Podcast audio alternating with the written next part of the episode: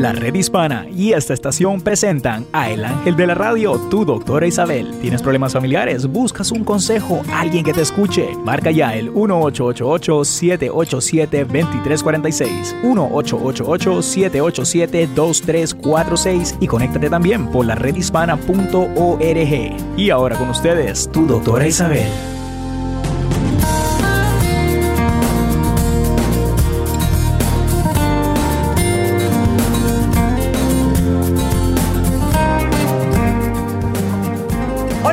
Queridos amigos, aquí tienen a su doctora Isabel, como siempre, con ustedes en la red hispana y en todas las demás estaciones que están entrelazadas con nosotros desde el este al oeste, del norte al sur.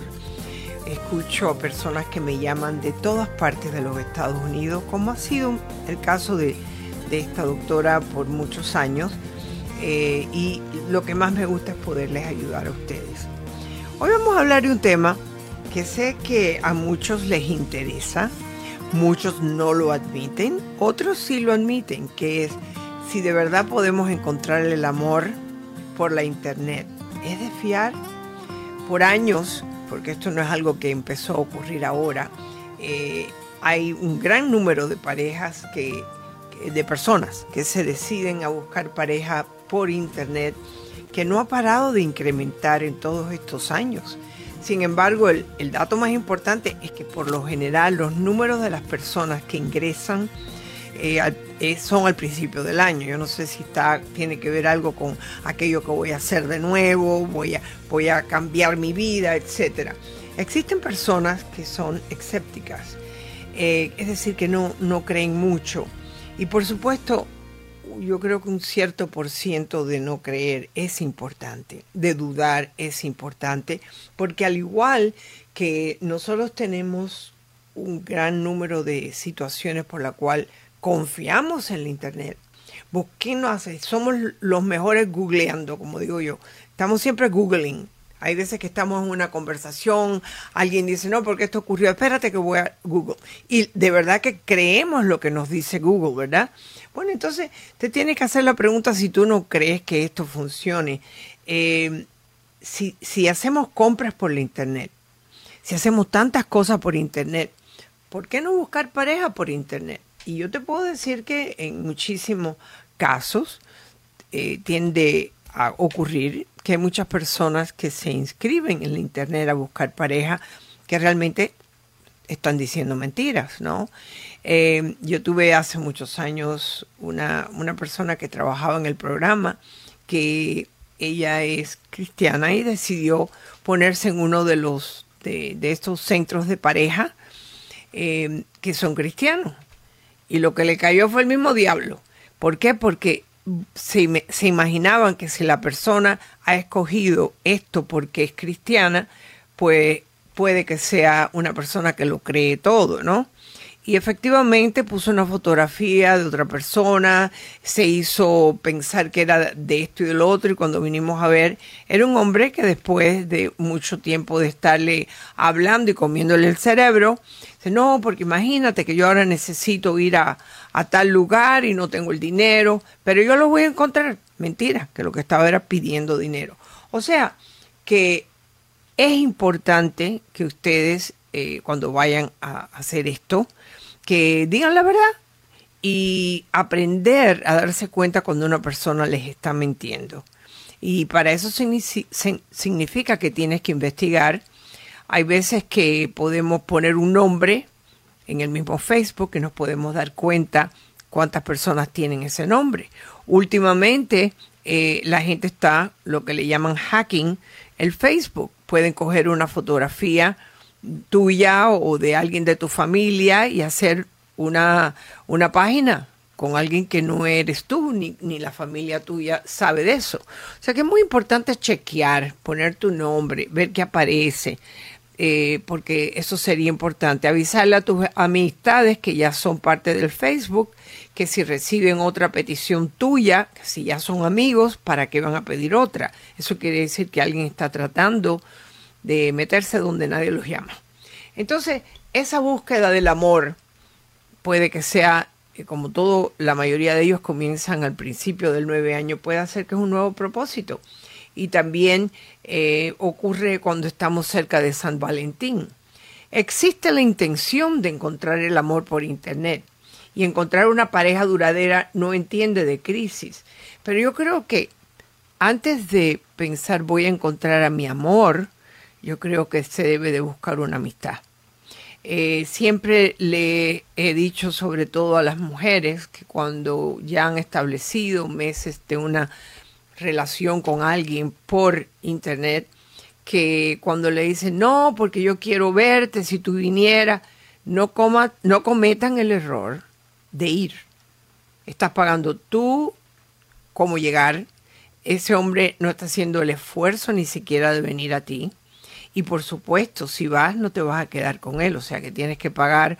Mayormente deberías de quedarte con una amistad en una casa para que la persona sepa que tonta no eres. Pero de por sí, un hombre que no habla, bueno, si yo te pago la mitad y tú pagas la otra mitad, ya, ya hay cierto interés, hay cierta, vamos a poner compromiso, ¿no? Así que tenemos que tener mucha, pero muchísimo cuidado con esto. Eh, hay veces que ponen eh, fotografías que no son. Y yo creo que tanto de un lado y del otro debemos de ser lo más honestamente posible. Eh, no pongas una foto tuya de hace 20 años, porque no, ya han pasado unos años. No pongas que, eh, que parece una modelo cuando tienes 20 libras de más.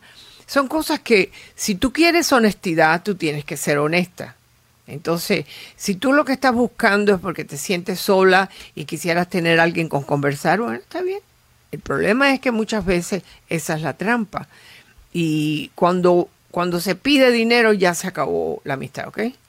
Eh, cuando uno empieza a hacer ese tipo de relación basado en dinero, eso no funciona. Así que eh, si te sientes mal porque no encuentras pareja, eh, hay veces que puede costar un tiempo para encontrar una pareja que realmente encaje contigo.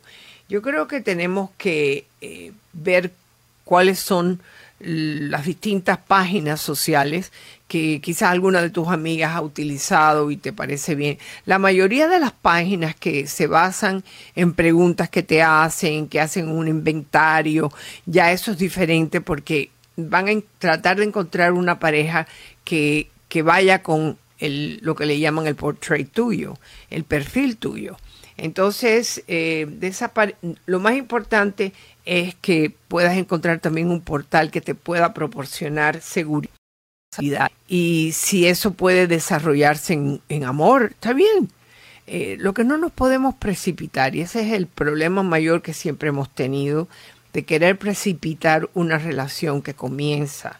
Hay que conocerse, hay que hablar, ah, mira, me ocurrió esto en el trabajo que tú piensas, a lo mejor la otra persona te puede dar un punto de vista que a lo mejor te parece a ti un poco extremo. Bueno, eh, ya vas conociendo a la persona, ya te vas dando cuenta quién es esa persona, cómo piensa esa persona, o decirle, ¿sabes que fui a ver esta película el otro día? Y él a lo mejor te ay, no me gustó nada, porque a mí no me gusta esto y no me gusta lo otro. Bueno, ya sabes lo que no le gusta. Entonces vas, vas en esa forma tú vas empezando a conocer a la persona. Es igual que si lo estuvieras eh, saliendo con alguien por dos o tres veces, vas conociendo a la persona.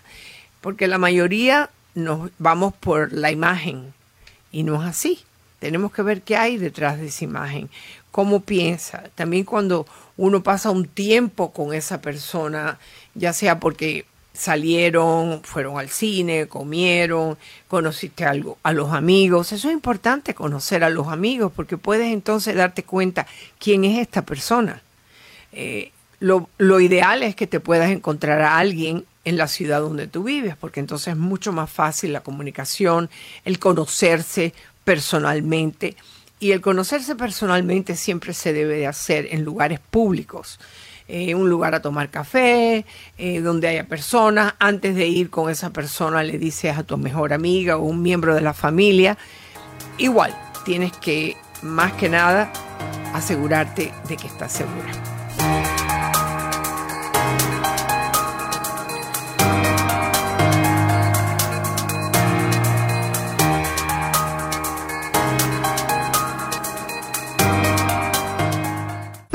¿Para dónde vas? ¿Por qué no me esperaste? Ay, hija, es que se me olvidó. Es que ya me estoy haciendo viejo, mija. Es normal. Yo no creo que es normal, papá. Ayer se te olvidó cómo hacer tu famoso café mañanero y mamá me dijo que has estado bien voluble. Hija, es normal. ¿Estás seguro? ¿Seguro? No es normal. El Alzheimer causa problemas con la memoria, la forma de pensar y cambios de carácter. Los latinos somos 50% más propensos a desarrollar la enfermedad que los demás. Si tú o alguien en tu familia muestra síntomas de pérdida de memoria, desorientación o cambios de personalidad, infórmate llamando al Alzheimer Association 1-800-272-3900. Es gratis, confidencial y en español. 1-800-272-3900 o visita diagonal español. Un mensaje de esta estación y la redhispana.org. Planeta Azul. Cuando planto un árbol y lo veo crecer, vuelvo a nacer. Yo cuido mi árbol en el patio de mi edificio. A mis amigas y a mí nos encanta regar los arbolitos del jardín. Me encanta descansar bajo la sombra de los árboles. En mi tiempo libre, ayudo a cuidar los árboles de mi colonia. Los árboles son los mejores amigos de nuestra comunidad.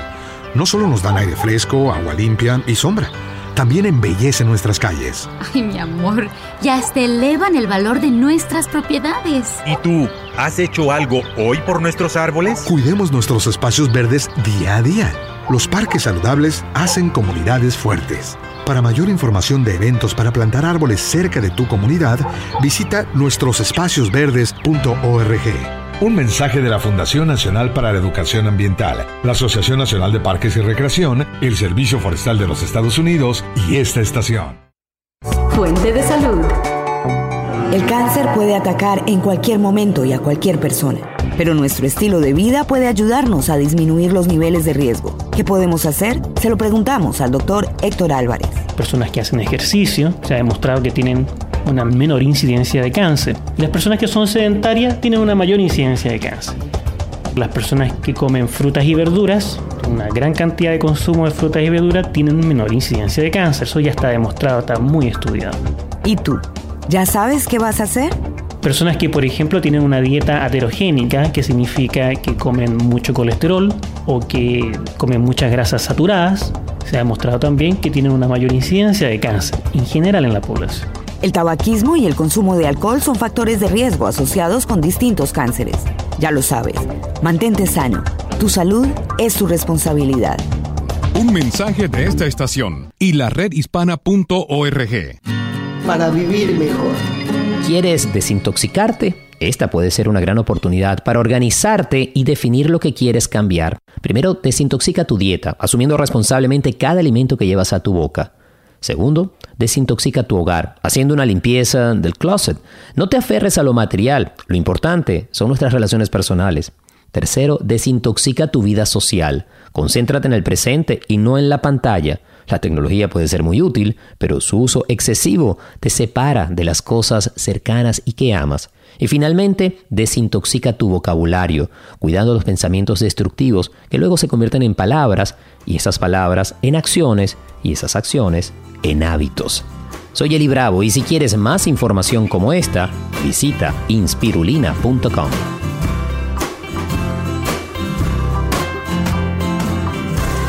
Un mensaje de esta estación y la redhispana.org. Minuto informativo. ¿Qué tal? Soy José López Zamorano de Bienvenidos a América con un consejo migratorio de la red hispana y de esta, tu estación favorita. ¿Sabías que en este momento hay más de 8.8 millones de residentes legales permanentes que ya son elegibles para iniciar de manera inmediata el proceso de ciudadanía?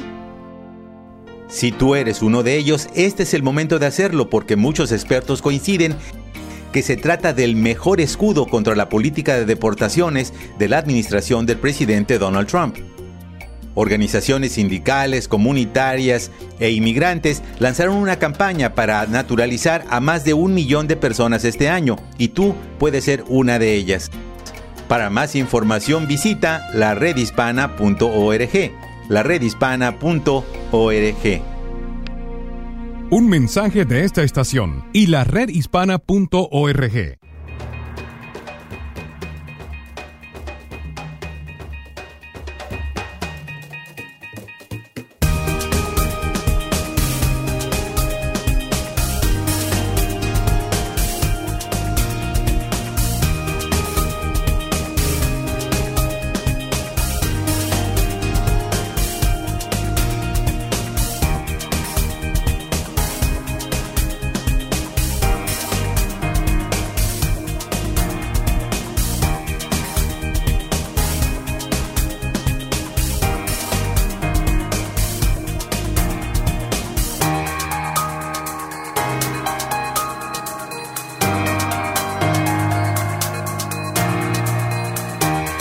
Hola queridos amigos, aquí tienen a su doctora Isabel. Sabe que me pueden llamar al 888-787-2346 y recuerden, al llamar ustedes se están inscribiendo en el concurso de mañana para poderse ganar el último libro mío, Una mujer verdadera.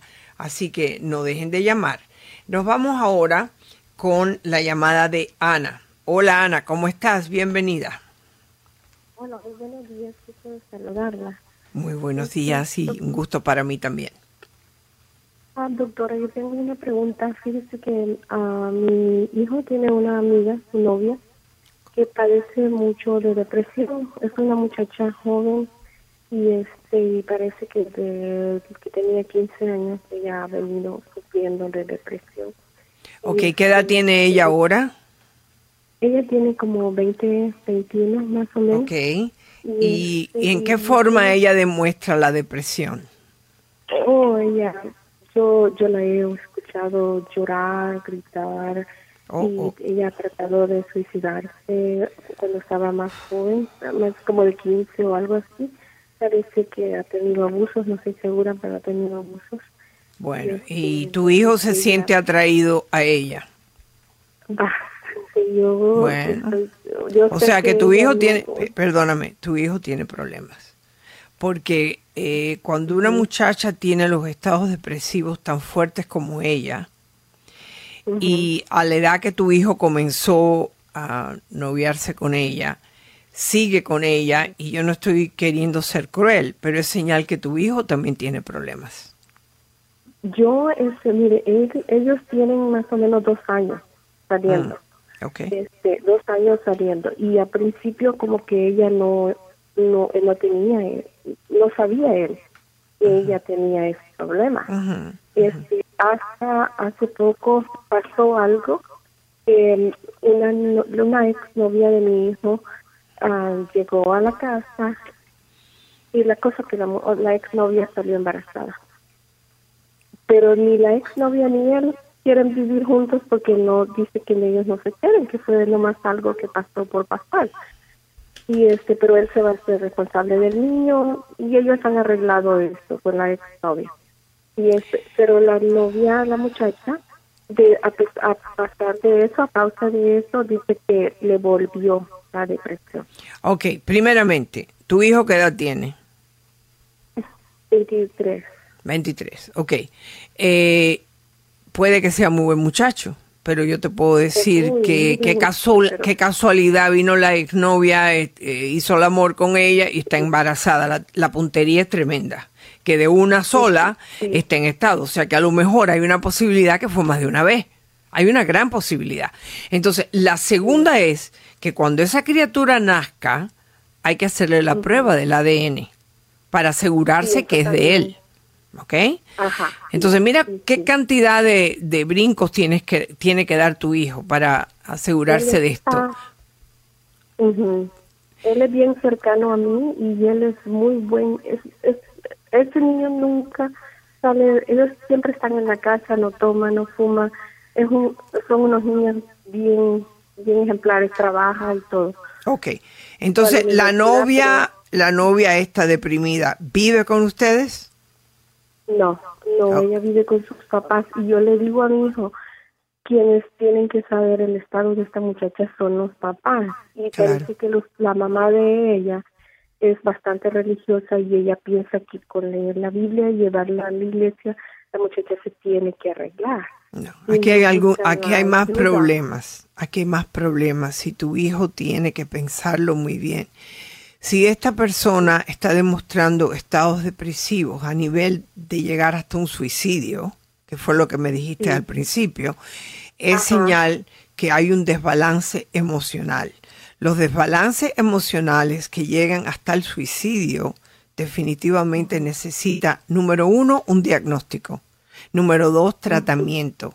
Número tres, el poder continuar un tratamiento eh, de vez en cuando para el resto de la vida. Y tu hijo tiene que darse cuenta que ella está cargando con la responsabilidad de un bebé que él sin querer quiso, ¿no?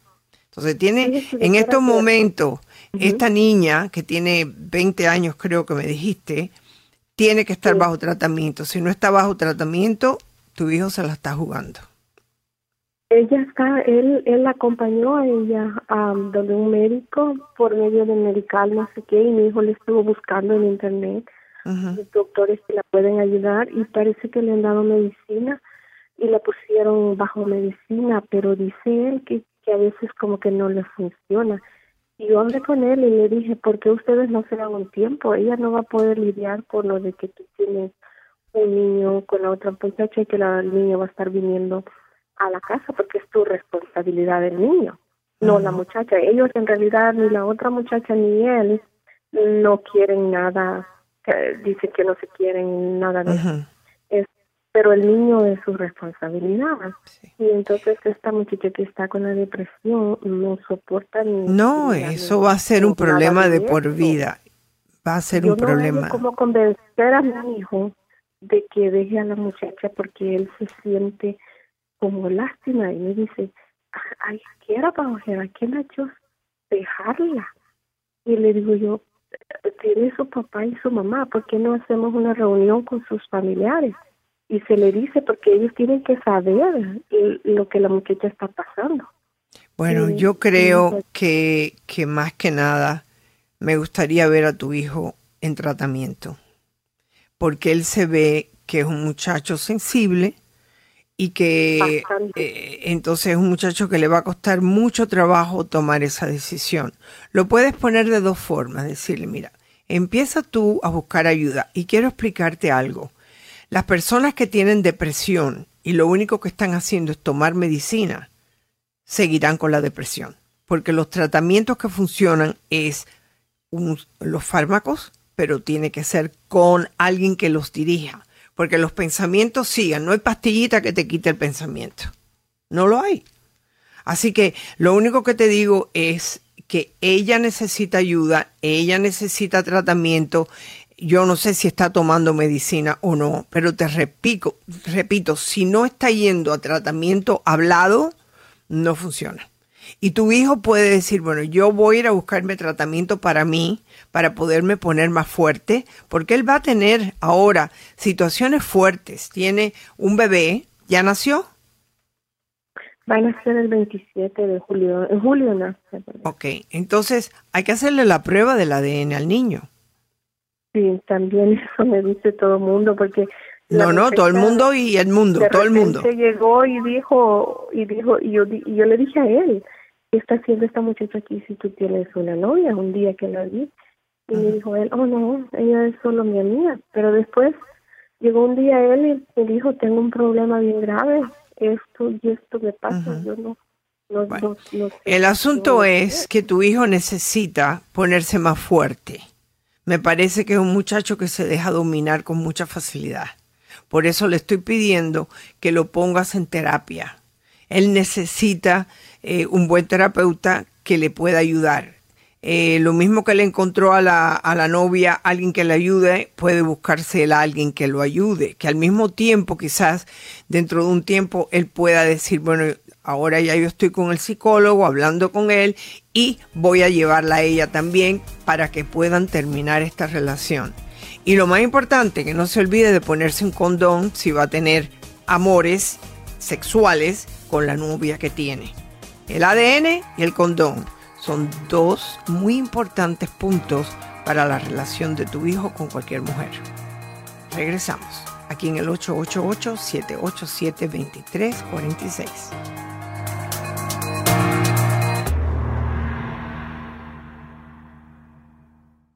Camino al éxito. El cantante 7 fusiona ritmos entre el reggae, la batucada, la bomba y el pop alternativo en sus pensamientos siempre estuvo tener éxito. todo lo que te está pasando en la vida ya lo pensaste en algún momento y lo que estás pensando sobre tu vida ahora te va a pasar en el futuro. Así que si tú piensas que te va a salir bien, te va a salir bien. Y si piensas que te va a salir mal, también tienes razón, te va a salir mal. Como él, todos tenemos alguna pasión y Siete nos explica cuál es la suya. Bueno, le dijeron a mi mamá que yo tenía dislexia. Eso es una condición que hace que tú leas y escribas algunas letras y números al revés. Y le dijeron a mi mamá, tu hijo no va a poder aprender a leer como los demás niños. Y ella dijo, ya tú verás que sí. Me dijo, vas a leer mirando al espejo. Aprendí a leer y no tuvieron que hacer nada diferente. Si cabe en tu mente, cabe en tu mundo. Como siete, tú también puedes alcanzar tus sueños. Prepárate, edúcate. Un mensaje de esta estación y la redhispana.org. Para vivir mejor. Soy Eli Bravo. La llamada hora del burro, también conocida como la siesta del carnero, entre otros nombres, es un fenómeno que parece contagiar a todos. Nos quedamos sin energía entre las 2 y 3 de la tarde y solo provoca tomar una siesta. No solo se trata de una tradición, sino que hay razones fisiológicas.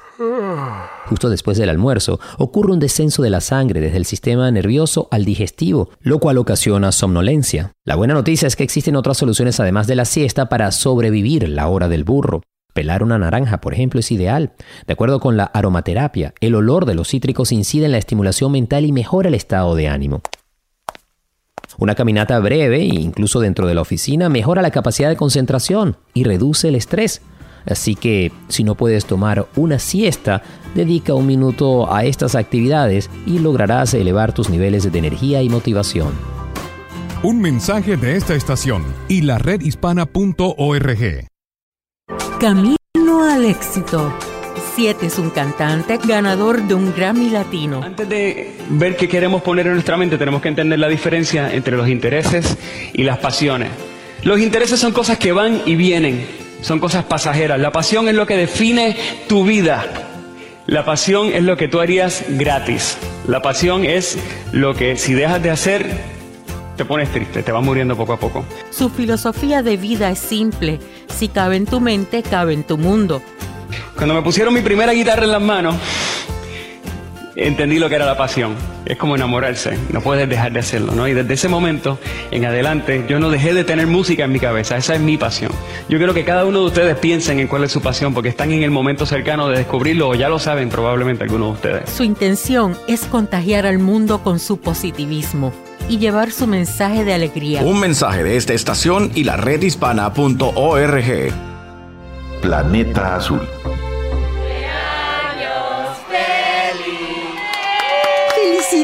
¡Felicidades, hijo! Es hora de abrir tu regalo. Gracias, mamá. Ah, un arbolito. Sí, es un árbol. Recuerda que todos tenemos la responsabilidad de cuidar y preservar nuestros espacios verdes día a día. Cada acre de árboles maduros ofrece oxígeno para 18 personas y ayuda a limpiar el aire para niños o personas mayores con problemas respiratorios. Regala vida. Regala un árbol. Mami, mami, me encanta mi arbolito. Hasta respiro mejor.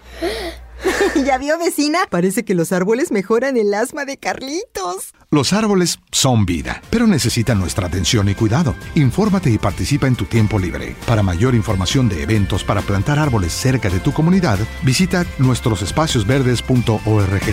Un mensaje de la Fundación Nacional para la Educación Ambiental, la Asociación Nacional de Parques y Recreación, el Servicio Forestal de los Estados Unidos y esta estación. Saber es poder. La joven Charlene Santiago, estudiante de la Universidad Estatal de Arizona, recientemente ganó la beca María Elena Salinas que le permite continuar sus estudios en periodismo con especialidad en español. Al principio no me sentía muy segura si me ganaría la beca o no, pero decidí solicitar como quiera porque he aprendido que los mejores triunfos son frutos de las decisiones que, que nos cuestan tomar. Siempre me gusta, trato de retarme a mí misma y pues tomé la decisión y dije, ¿sabes qué? No tienes nada que perder Así que la solicité y varias semanas después recibí el correo electrónico felicitándome que me había ganado la beca y realmente sentí una alegría inmensa eh, con la decisión que había tomado. Logró integrarse a las diversas comunidades hispanas participando activamente. Un mensaje de esta estación y la redhispana.org.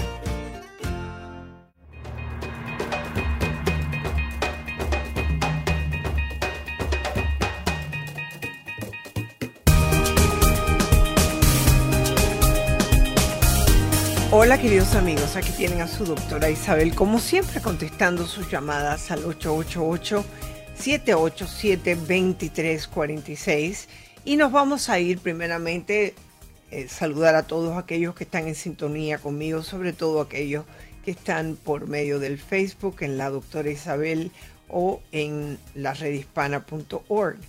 Eh, por supuesto, saludo al chino que siempre está ahí con nosotros.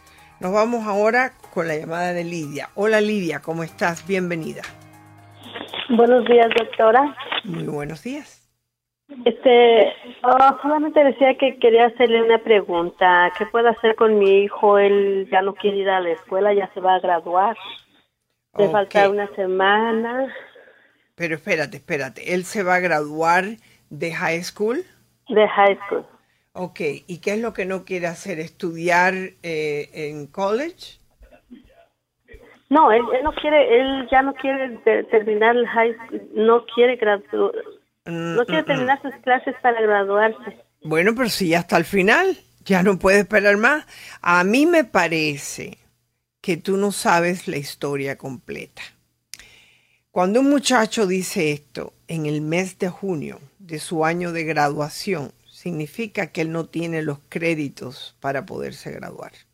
Y yéndose, está evitando enfrentarte a ti a la realidad que él te estaba mintiendo. ¿Qué puedes hacer? Ir a la escuela. Averiguar si él tiene los créditos o no. Porque sí les dan oportunidades de adquirir créditos en el verano o inclusive en septiembre. Si de verdad tú quieres ayudar a tu hijo, tienes que encontrar la realidad. Primero, en todos los años que él ha estado en la escuela, ¿tú has sabido cuáles son las notas de él? Sí.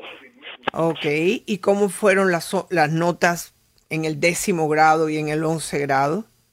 No, fueron eh, muy bien, A y B, y tenía este, las clases de APT, algo así. Oh, sí, de APS, ok. ¿Y qué le ha pasado entonces este año? E, eso es lo que yo quisiera saber. Yo ya fui con la consejera y me dijo le faltan 25 puntos para que se gradúe. Y si le faltan 25 puntos, no le fue bien el año pasado. Te lo puedo garantizar. Después tengo la hoja de las calificaciones. Y Llévalas. Llévalas a la escuela, porque si le faltan 25 puntos, este niño llevaba eh, asignaturas que no había pasado anteriormente. Lo que me extraña que la consejera no te lo haya dicho. Porque esto tiene solución. Esto tiene solución. Porque él puede ir a las clases por la noche, además de por el día. Sí, pero él, él, de un tiempo para acá, él dice, ¿por qué tenemos que ir a la escuela? Le digo, tú ibas muy bien, ibas excelente, ibas... ¿qué es lo que pasó? No sé. Yo ya ¿Él está fumando marihuana? No. ¿Estás segura? Sí. Entonces, ¿qué le pasa a tu hijo? Hay que preguntarse, si no está usando droga, si ha sido un estudiante, bueno, me dices que la consejera te dijo que le faltan 25 puntos. 25 puntos es cosa seria. Tú le tienes que preguntar cuáles son estos puntos, qué asignaturas ha fallado, porque no va con lo que tú me estás diciendo. Yo fui consejera por muchos años del sistema escolar, o sea que yo sé lo que estoy hablando. de pues alguna forma, aquí ha habido una mentira. Doctora, él, yo le puedo asegurar que no, no fuma este marihuana porque yo trabajo en muy parte aquí en la casa. Okay. Entonces yo lo voy a dejar y yo lo voy a traer, entonces eh, no sé en qué, a qué hora. vamos, a quitar la, vamos a quitar la marihuana del, yo te creo. Y yo nada más que te estaba dando ciertas razones por la cual tu hijo va a decir, yo no quiero, ¿por qué tengo que ir a la escuela? Le dices porque sin un título, eh, sin el más sencillo de los títulos, que es el high school diploma, tú no lo tienes, no vas a poder conseguir trabajo para vivir. ¿Tu hijo tiene amistades? Sí. Ok, ¿y estas amistades tú las conoces? Eh, sí, pero ellos solamente se comunican por su Xbox o sea que tu hijo está adicto a los juegos. Eh, pues nada, eh, bueno, no sé, la verdad tiene apenas un poquito tiempo de aquí de ahí para acá que él ¿Cuántas horas al día se pone a jugar con el Xbox? Unas cuatro. Ok, este es un niño que está fallando el high school. ¿Tú crees que debe de estar jugando cuatro horas? Te aseguro que por la noche cuando tú no lo sabes está jugando. Eh, no, nos vamos a dormir este a la misma hora todos. Ok, bueno. ¿Tú le has visto un cambio de temperamento, de comportamiento a tu hijo en los últimos cuatro o cinco meses? ¿Qué edad tiene él? ¿16 o 17 años? 17. Okay. Mire, él, yo, yo como que pienso que él tiene este depresión. Yo le dije a la, la consejera, pues creo que va a tener que ver un terapeuta y me dijo, sí, llévelo. Pero otra cosa, también hace hace como unos dos meses, él, él me dijo, este, oh, dice, yo, yo quiero ir al Army. Le digo, ¿tú quieres ir al Army? Sí, dice, yo quiero ir, este, llévame para que miremos. Le dije, Bueno, ok. Hay un gran número de muchachos que se inscriben en el Army como para escapar de la realidad y sí puede ser que tenga depresión. Pero quiero decirte que si él no tiene el título de high school, el diploma de high school, el Army no lo quiere. No, sí, Entonces. eso, eso le dijeron. Ah, bueno. Entonces, si lo que eh, si un gran número de muchachos que se inscriben en el Army, sobre todo en esta época y en otras épocas que yo he estado trabajando con jóvenes de esta edad, sí, es verdad que tienen depresión. O sea que tú le puedes decir a tu hijo, número uno, no puedes dejar de estudiar hasta que tú no tengas tu diploma de high school. Número uno. Número dos, tienes que ir a buscar ayuda para ver qué es lo que te está pasando. Yo no sé si él está en peligro de caer en un estado depresivo fuerte que muchas veces se presenta a la edad de los 17 años. ¿En tu familia ha habido personas con depresiones? No. Ok. De todas formas, tenemos que llevarlo a un psicólogo para determinar su estado mental. Un joven que me estás diciendo tú que estaba sacando A y B el año pasado y este año cuando hablas con la consejera te dice que le faltan 25 créditos, hay algo aquí que no me suena. Algo que no funciona. Entonces, pregúntale a la consejera cuáles son las opciones que él puede tener. Si él no quiere ir a college, ok, pero sí debe de ir por lo menos a, bus- a buscar tecnología o técnicas que él pueda, por ejemplo, trabajar en distintas cosas que a él le gustan. Además del Xbox, ¿qué más le gusta a tu hijo hacer? Eh, nada, nada más. am, no, pues no, no le gusta salir. Estaba en el gimnasio, va al gimnasio, este, pero nada más. Ok. Quiero que lo lleves a un terapeuta para ver cuál es el diagnóstico. Y sinceramente, Lidia, me gustaría saber cuál es el diagnóstico. Eh, es muy importante que tú acabes de determinar por qué camino va tu hijo. Cómo hablarle, decirle, mira mi amor, hay cosas en la vida que uno tiene que hacer. Yo no te puedo empujar a que tú estudies en college. Es obvio que no tienes la inclinación para hacerlo. Pero sí es mi obligación de que tú por lo menos tengas el diploma de high school. Así que vamos a ir a hablar con la consejera a ver de qué forma los créditos que te faltan los podemos adquirir, ya sea en el verano. Lo que pasa es que él no va a poderse graduar con su clase, él no va a poder caminar con los muchachos que son compañeros de él si le faltan tantos créditos. Habla con la consejera, busca respuestas a esto, pero no hay otra forma que de, de decirte a tu hijo lo tienes que obligar a terminar los estudios, pero más que nada tiene que ir a un, a un terapeuta que le ayude a trabajar estos momentos. Tú sola no puedes con esto. Sí le van a dar quizás fármacos para quitar la depresión, pero tiene que ir continuo, continuamente y constantemente a un terapeuta que le ayude a tomar una decisión con los últimos pasos de su vida para entrar en lo que es la edad de adulto. Así que quédate ahí, pero no sé en qué país, en qué sección de los Estados Unidos tú vives, pero en casi todos los lugares, la misma consejera de la escuela puede recomendarte consejería para tu hijo. Regresamos.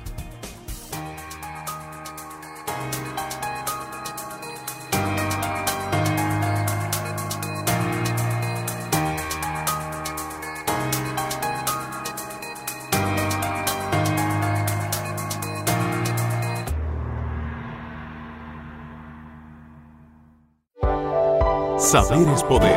Al ser latina, nacida y criada en Puerto Rico, cuando me mudé a Arizona aprendí a apreciar el español más porque ha sido parte de mi identidad siempre he dicho que si no entiendes el español, pues no me vas a lograr entender al 100%. Comprometida y solidaria con los latinos, nos habla del por qué el español es importante para ella. A través de esta experiencia fue que empecé a sentir un compromiso con el español en Estados Unidos y los latinos que viven aquí. Como periodista quiero poder informar a este público en español e inglés. La joven Charlene Santiago recientemente ganó la beca María Elena Salinas que le permite continuar sus estudios en periodismo con especialidad en español. Al yo ganarme esta beca, siento que toda mi preparación académica está siendo reconocida y me confirma a mí que voy en el camino correcto para cumplir estas metas. Un mensaje de esta estación y la redhispana.org. Minuto informativo. ¿Qué tal? Soy José López Zamorano de Bienvenidos a América, con un consejo migratorio cortesía de la red hispana y de esta, tu estación favorita. Casi 11.000 inmigrantes indocumentados sin antecedentes criminales han sido arrestados por autoridades migratorias durante la administración del presidente Donald Trump. Se trata del doble en comparación con el mismo periodo del último año completo de Barack Obama. Por ello es sumamente importante estar listo en caso de ser arrestado y saber qué debes hacer y saber qué debe hacer tu familia. Debes traer a la mano los teléfonos del consulado de tu país y, de ser posible, de un abogado migratorio. Recuerda que tienes derecho a notificar a tu consulado y a no firmar nada sin la presencia de un representante legal. Para más información visítanos en la redhispana.org. Un mensaje de esta estación y la redhispana.org. Fuente de salud. Ya está listo el asado. Voy a servir. Mmm, déjame esa grasita, que está bien asadita. Pero si el médico te dijo que evites la grasa. Pásale, pásale. El cáncer de colon o cáncer colorectal es el segundo cáncer más diagnosticado entre los hispanos de Estados Unidos. Para evitarlo, expertos como el doctor Héctor Álvarez, especialista en cáncer, recomiendan una dieta adecuada, rica en fibra y algo más. Es súper importante que si usted tiene 50 años de edad, vaya a hablar con su doctor, vea la posibilidad de hacerse una colonoscopia.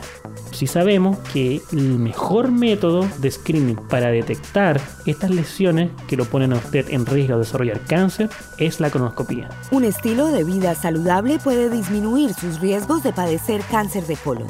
Recuerde, su salud es su responsabilidad. Manténgase sano. Un mensaje de esta estación y la redhispana.org. Para vivir mejor. ¿Quieres desintoxicarte? Esta puede ser una gran oportunidad para organizarte y definir lo que quieres cambiar. Primero, desintoxica tu dieta, asumiendo responsablemente cada alimento que llevas a tu boca. Segundo, desintoxica tu hogar, haciendo una limpieza del closet. No te aferres a lo material, lo importante son nuestras relaciones personales. Tercero, desintoxica tu vida social. Concéntrate en el presente y no en la pantalla. La tecnología puede ser muy útil, pero su uso excesivo te separa de las cosas cercanas y que amas. Y finalmente, desintoxica tu vocabulario, cuidando los pensamientos destructivos que luego se convierten en palabras y esas palabras en acciones y esas acciones en hábitos. Soy Eli Bravo y si quieres más información como esta, visita inspirulina.com.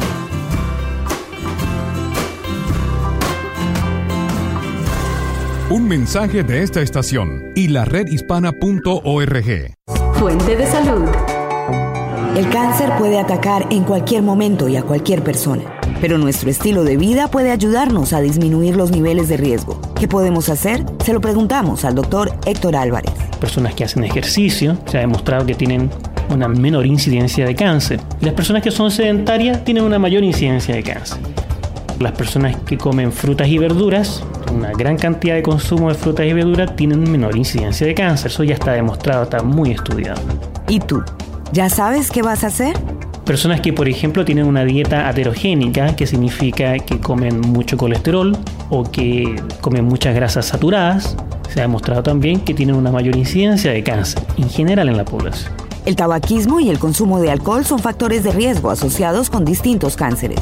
Ya lo sabes, mantente sano. Tu salud es tu responsabilidad. Un mensaje de esta estación y la redhispana.org.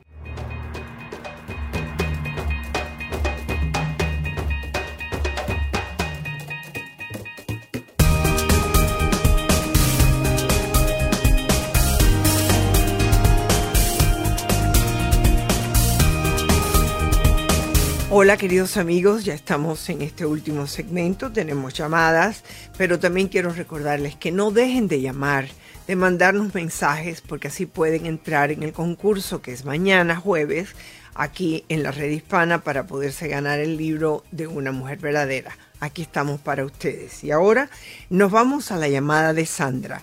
Hola Sandra, ¿cómo estás? Bienvenida. Hola doctora, buenas tardes. Muy bien. Ah, Dígame en qué la puedo ayudar, Sandra. Mire, pues básicamente me gustaría que me aconsejara cómo tratar el tema de una separación, uh, bueno, con mi esposo, pero cómo tratarlo con mi niña de ocho años. Ok, o este sea que ustedes ya como marido y mujer han estado hablando de separarse, ¿no? O sea, él quiere un tiempo, exactamente, porque tenemos ya varios meses muy distantes, él durmiendo en su en un cuarto, yo en otro con los niños. ¿Y cuál es la razón? con él. ¿Y cuál es la razón que él te da? Es que en realidad no, o sea, tenemos una historia de hace muchísimos años. Yo yo le fui infiel a él. Ajá. Pero lo, lo, bueno, creí que lo habíamos superado porque hace muchísimos años decidimos tener otro hijo y todo bien, tenemos un bebé y de repente todo cambió, simplemente se aisló. ¿Este bebé qué edad tiene? ¿Qué edad tiene el bebé? Dos años, dos años. Mira, yo quisiera decirte que son muchos los casos como los que tú me estás contando. Yo no sé por qué la gente piensa que un hijo va a dar el matrimonio. En algunos casos puede que ocurra, en la mayoría de los casos no. Lo principal aquí es saber por qué tú le fuiste infiel a él. ¿Por qué?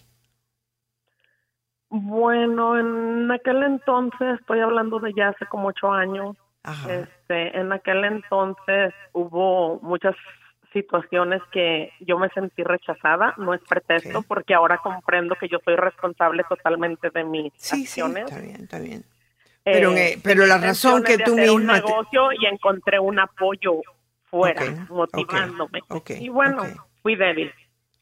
que él también, también me confesó cosas, pero que él dice que él no llegó a concluirlo. O sea, por eso yo fui la, la que más daño hizo, porque él también anduvo haciendo con otras personas, saliendo, conociéndose. Estuvo mal en aquel entonces la relación. All Entonces, lo que tú me estás dando a entender para no ir a demasiado detalle y enfocarnos en la pregunta que tú me has hecho al principio, es que ustedes dos hace tiempo que llevan descontentos, ustedes están descontentos el uno con el otro, que me atrevo a inclusive pensar que quizás el amor murió por algún lado.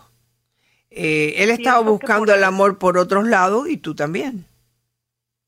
Bueno, fue hace tiempo. Ahora realmente no hay una razón. De cinco o seis meses para acá, aparte él tiene un problema con la tomada, con el alcohol. Mm. Toma mucho, mm, fiesta y todo por su lado. Entonces... Es lo que te estoy diciendo, este es un hombre que tiene una vida aparte a la tuya. No es un hombre que actúa como un padre y esposo. Él tiene su vida aparte, como tú me estás diciendo. Él toma mucho, él sale mucho, ¿Tú vas a emborracharte con él o, lo o él va solo? Él va solo, siempre anda con mis amigos hombres. O sea, yo ah. siempre sé dónde está y todo, pero lo hace igual. Bueno, él, tú tienes un problema en el matrimonio, por lo menos uno, puede que haya más de uno. Eh, y, y la separación es obvio que va a ocurrir. Es una decisión que tú has tomado. Tú no puedes seguir viviendo, durmiendo con en el cuarto de tus hijos porque le estás dando a tus hijos el entender que eso es un matrimonio, eso no es un matrimonio. Eso, eso es, eso es un martirio, eso, eso no es bueno para los niños. ¿Cómo decirle a los niños? Él debe de estar presente y no tienes que sacarle el alcoholismo. Yo creo que tus hijos son lo suficientemente inteligentes. lo sabe, lo saben. Lo sabe. todo lo que tú hablé con ella hace un tiempo, o sea, la primera vez que se tocó el tema hace como cinco meses, yo lo platiqué con ella y ella me y solamente me dice, está bien, yo estoy bien. Pero ahora, cinco meses después, él no ha tomado la decisión porque él es quien quiere irse, quien quiere un tiempo, así lo maneja, un tiempo. Pero yo le no, no, no, no, no, no, escucha, entonces, no, no, tú le vas a decir a él, que está jugando con las emociones tuyas, tú le vas a decir a él, yo no te puedo dar más tiempo del que te he dado. Así que eh, ve, más que nada tú puedes ir a la corte, hacer, averiguar qué es lo que tienes que hacer. Tú vives en Houston, tú puedes ir a la corte de familia donde te van a dar unos papeles y decirle, por lo menos vamos a tener una separación legal. Que no sé si en Houston aceptan eso, una separación legal, donde te pueden asegurar a ti de cierto mantenimiento. ¿Me entiendes? Eh, ¿Ustedes tienen propiedades o no? No. Ok, o sea, ¿qué es lo que te tienes que mantener a ti y a tus hijos hasta que tengan 18 años? ¿Ok? Después, él no tiene que hacerlo a menos que quiera ser buena persona con sus hijos, ayudarle con los estudios, etc. Mi recomendación es que te informes primero eh, legalmente, después hables con tus hijos tú y decirle, ustedes saben que papá y mamá no se están llevando bien esto no es la forma de llevar un matrimonio. Eso sí se lo tienes que decir. ¿Tu hija qué edad tiene? Sí, no, es pequeña, es la mayor, solo son dos. ¿La mayor qué edad tiene? ¿Cuántos años tiene la mayor? ¿Hello? ¿Qué oh, pasó? Se cortó un poquito, perdón. Ah, la mayor, ¿cuántos ocho años? Ocho años, pobrecita, Dios mío. Ella todo es demasiado inteligente. Sí. Y, y, nosotros no nos ofendemos, no hay gritos, no hay peleas, simplemente hay ausencia. ¿Entiendes? bueno, tú tienes que hablar con tu hija y decirle a él, ya llegó el momento que tenemos que ser honestos con nuestros hijos y yo creo que la separación ya tiene que ocurrir. Las personas que son alcohólicos, cuando se acomodan, no cambian. Si tú no los pones en una situación donde el cambio viene, ellos no van a buscar ayuda. ¿Entiendes? Porque no, no tocan fondo. Eh, si no tocan fondo, no cambian. ¿Cómo? De, hecho, yo empecé a ir a la NON. Bueno, vaya a la NON todas las semanas, si es posible, dos veces a la semana. Y tus hijos deben de asistir a lo que le llaman a latín una vez que tienen nueve años, de nueve a diez años. Porque ah, está comprobado que las personas que vienen, los niños que crecen en familias de alcoholismo, tienen un 30 o 40% de volverse alcohólicos cuando sean adultos. Si tú los empiezas a enseñar ahora, ellos empiezan a ver las señales y se pueden proteger. Eso no quiere decir que los condenes, no, es que los prepares a que no tengan que ir al alcohol a buscar respuestas cuando se sienten mal. ¿En la familia de tu esposo ha habido alcoholismo? No, es lo irónico. Bueno, sí, pero directamente a sus papás no, pero sí abuelo y tíos. Ok, por ahí va, sí. El asunto es conmigo, este. en mi caso, en todos. Ah, ya ves. Entonces, eh, es posible que tú estés acostumbrada a poder llevar una vida como la que tú les quieres imponer a tus hijos, y no es así.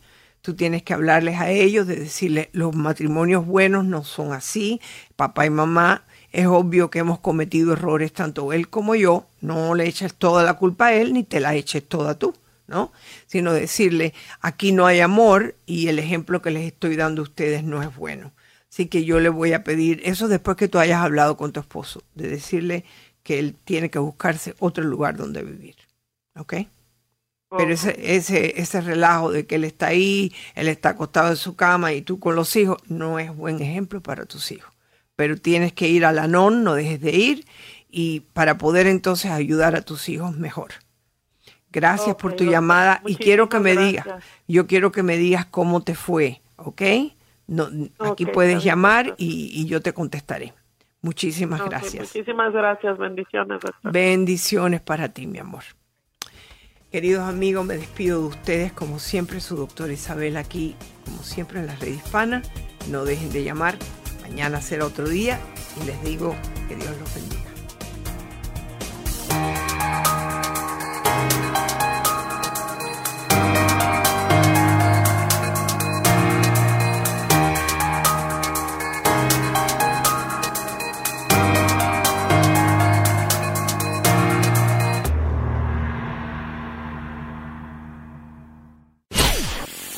Hola, soy tu doctora Isabel. Si te gusta mi programa en iTunes, suscríbete, dale puntuación y haz tus comentarios en iTunes.